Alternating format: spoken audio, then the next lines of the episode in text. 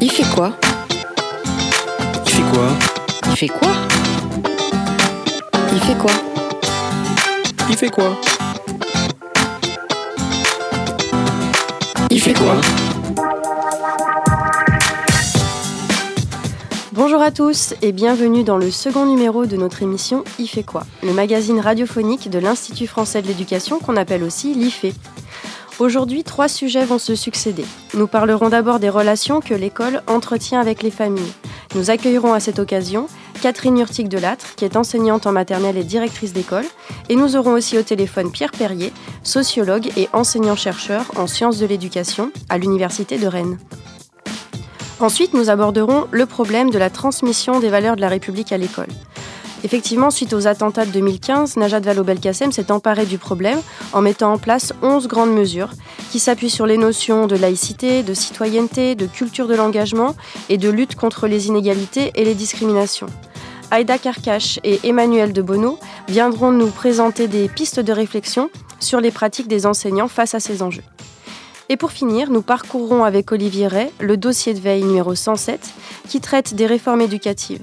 Nous aurons peut-être les clés pour comprendre ce qu'est une bonne réforme, c'est-à-dire une réforme applicable et appliquée.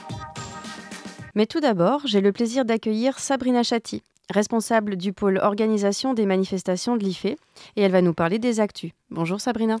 Bonjour Florence. En bref, dans les actualités de l'IFE du mois d'octobre, si vous êtes enseignant dans le supérieur et que vous vous êtes déjà demandé comment mettre en place des cours fondés sur l'approche par compétences, vous pourrez sans doute obtenir des réponses à la formation les 16 et 17 octobre à l'IFE. Le mardi 17 octobre, le NS de Lyon accueille la conférence sur les résultats de la recherche Redisco coordonnée par Françoise Lantôme. La conférence portant sur religion, discrimination et racisme en milieu scolaire aura lieu à l'amphithéâtre Descartes de l'ENS de 9h à 18h. Le projet européen TITA en collaboration avec l'IFE a pour objectif d'apporter des solutions sur le décrochage scolaire. Le 17 octobre, l'IFE accueillera l'ensemble des partenaires pour le séminaire final afin de présenter les outils de formation, les ressources en ligne et le bilan de l'expérimentation. Et puis, le mercredi 18 octobre, les Léa font leur séminaire de rentrée. Si vous êtes intéressé par le travail collaboratif entre recherche et terrain, ces lieux d'éducation associés sont à découvrir. Enfin, à l'occasion de la fête de la science, l'IFE ouvre ses portes. Vous pourrez assister à des ateliers et découvrir par exemple le fonctionnement du pendule de Foucault. Merci Sabrina. Alors au sujet de ces événements, vous trouverez les programmes, les inscriptions, les infos sur le site de l'IFE. Et sur le site Cadécole, euh, sur l'émission IFE quoi du mois d'octobre, vous trouverez bien sûr les liens sur ces actus.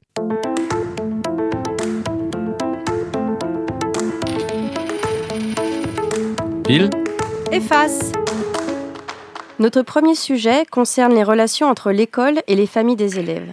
Alors les parents ont longtemps été laissés volontairement à distance de l'école par l'institution et ils sont désormais sollicités au nom d'une coéducation ou d'une coopération qui est affichée dans les textes mais qui ne va pas forcément de soi. En fait, les attentes sont fortes d'un côté comme de l'autre, les insatisfactions le sont tout autant.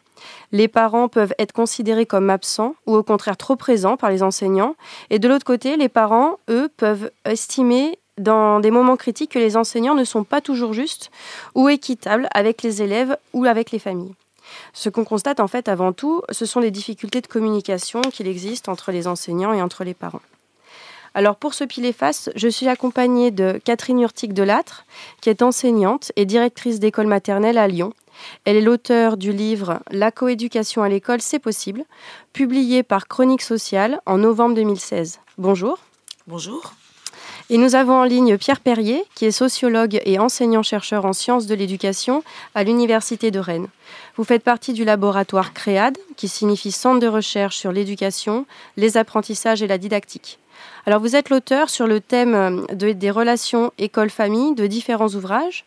Il y a déjà École et famille populaire, sociologie d'indifférents, publié au PUR en 2005. L'ordre scolaire négocié, parents, enfants, professeurs dans les contextes difficiles, également publié au PUR en 2010. Et vous êtes en train de rédiger un ouvrage qui s'intitule La coopération paradoxale. Bonjour Pierre Perrier. Bonjour. Alors, je vais commencer par vous poser euh, euh, une question puisque vous étudiez depuis plusieurs années les rapports entre l'école et les parents. Est-ce que vous pouvez nous expliquer quelle est la, la légitimité de la place des parents dans l'école? Écoutez, cette euh, légitimité reste à conquérir, je dirais. Euh, puisque euh, dans le cas de la France, euh, historiquement, on voit qu'il y a d'abord une distance entre l'institution scolaire et les familles, et même une méfiance de l'institution à l'égard des parents, de l'éducation, des valeurs qui sont développées dans, dans, dans, la famille. Donc on est sur ce fond historique et il va falloir attendre le milieu du XXe siècle pour voir des évolutions avec euh, des associations de parents d'élèves qui vont se constituer, euh, qui vont faire entendre leur voix avec des orientations euh, différentes. Et puis, progressivement, depuis les années 80, un partenariat qui essaye, tant bien que mal, hein, on va en reparler, de se nouer entre l'école et les familles. Alors, ces, ces, relations de partenariat, de coopération ou de coéducation, en tous les cas qui visent une coéducation, euh, font sous une forme euh, individualisée. Hein. On avait des parents qui étaient administrés dans un premier temps, si on remonte sur euh, le début de l'école républicaine et on aboutit à des parents individualisés face à l'école, d'où euh, les consommateurs d'école, les parents stratèges et autres, mais aussi euh, des parents qui, pour certains, sont captifs face à l'école, je dirais, subissent un peu l'école dans son fonctionnement, dans ses attentes, dans ses injonctions même, pourrait-on dire, à participer et collaborer. Donc c'est un, c'est un paradoxe. Alors si on s'intéresse plus particulièrement aux établissements qui comptent majoritairement des élèves issus de l'immigration, ou bien des milieux populaires, est-ce qu'il est intéressant et même possible de renforcer les relations entre l'école et les familles? Alors effectivement, il faut euh, poser cette question des relations école-famille euh, en regardant les différents euh, territoires et contextes d'école ou d'établissement, parce qu'ils sont effectivement très contrastés de par la sociologie des familles, de par les difficultés scolaires des élèves, de par les ressources et les dispositifs qui existent localement sur les territoires. Donc oui, il est intéressant, même je dirais nécessaire, de renforcer ces relations entre euh, famille et, école, mais euh, il suffit pas euh, d'être animé des meilleures intentions pour que on aboutisse aux effets escomptés. Et alors justement, comment s'y prendre? Alors, euh, il y a plusieurs leviers possibles, et une fois de plus, il faut les penser euh, en fonction des contextes hein, et euh, des problématiques spécifiques qui se posent sur les territoires. Mais il me semble, euh, avec le recul dont j'expose, que un des enjeux, c'est d'associer les parents le plus tôt possible à, à l'école, et, et, pas simplement à l'école pour qu'ils se familiarisent avec l'institution, mais les associer à la définition, à la construction de ce qui va les impliqués. Hein. Euh, c'est-à-dire que